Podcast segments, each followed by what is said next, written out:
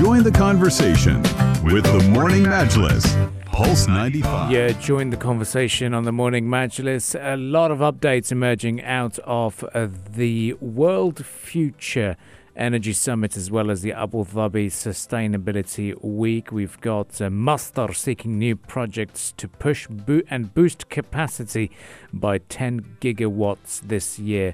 Uh, and uh, looking at updates from there, we've got Abu Dhabi also opening new clinical trial center for further medical research. UAE become, aiming to become one of the world's top 10 hydrogen producing countries. So much is happening in terms of sustainability that the United Arab Emirates has also been gearing up for the COP28, which we're scheduled to host uh, between the 30th of November to the 12th of December. His Highness Sheikh Abdullah bin Zayed Al Nahyan, uh, the Minister uh, of uh, Foreign Affairs and International Cooperation, unveiled the official logo at the event yesterday. The launch was held at the COP28 stand at the Abu Dhabi Sustainability Week, taking place at ADNEC, and uh, senior officials, including Dr. Sultan Al Jaber, who is going to be the president designate uh, of COP28, and the Minister of Industry and Advanced Technology, was also there at the launch ceremony.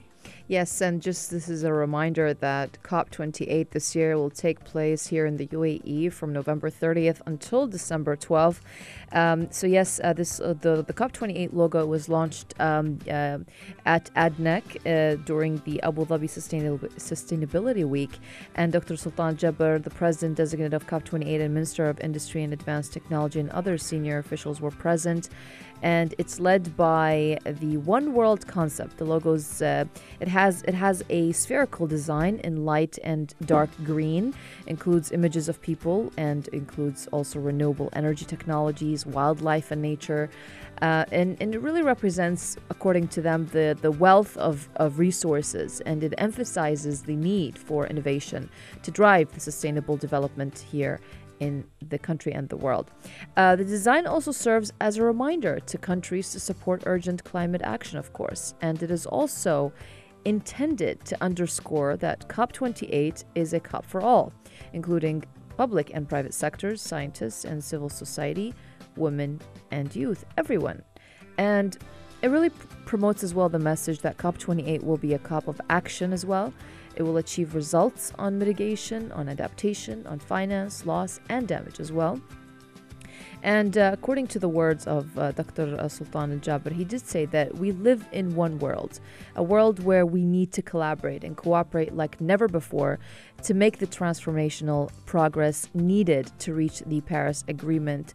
So, COP28 will be a COP for action and a COP for all, bringing together the global north, south, and leaving no one behind.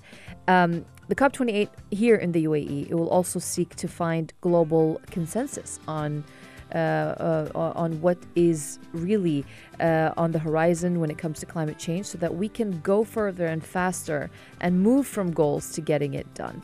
So um, this is the, the latest. The logo has is out and it has been unveiled, and it will feature also on the newly launched website and at Expo City Dubai as well.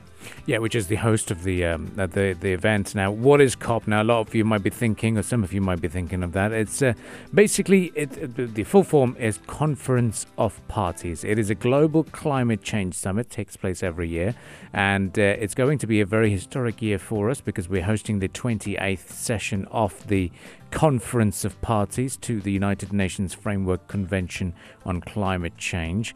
Uh, it is also expected to coincide with the UAE National Day, which falls on the 2nd of December. It's a global event. It will see more than 80,000 delegates, including 140 heads of state and government, as well as 5,000 media professionals who will be covering uh, this event, and it's uh, it'll have the common goal uh, achieving sustainability, encouraging global cooperation to address global issues. It carries a lot of environmental expectations and is poised to take some major resolutions to combat climate change. So that's going to be one of the um, key areas of focus uh, for this event. So we're excited. Uh, the logo is out there, and uh, we are going to be looking forward to seeing what this event has to entail and what it will feature and what makes it so important as well.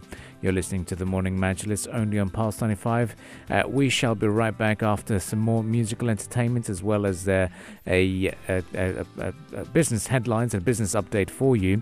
One thing is for sure for later on in the program, we've got a dedicated uh, conversation just after 9 o'clock news headlines. We'll be speaking to a professor who specializes uh, in the world of ESG, which is environmental, societal, or social, and governance when it comes to the initiatives by companies and uh, and and governments as well. So that conversation is with um, uh, Dr. Yanis. He is from Professor Yanis. In fact, he is from the London Business School and uh, he's a frequent visitor to the United Arab Emirates and was also attending the Abu Dhabi Sustainability Week. He'll talk to us in greater detail about the world of uh, environmental and social initiatives that companies are taking, and uh, is it enough? That's going to be one of the topics worth discussing. You're listening to the Morning Majlis only on Pulse 95.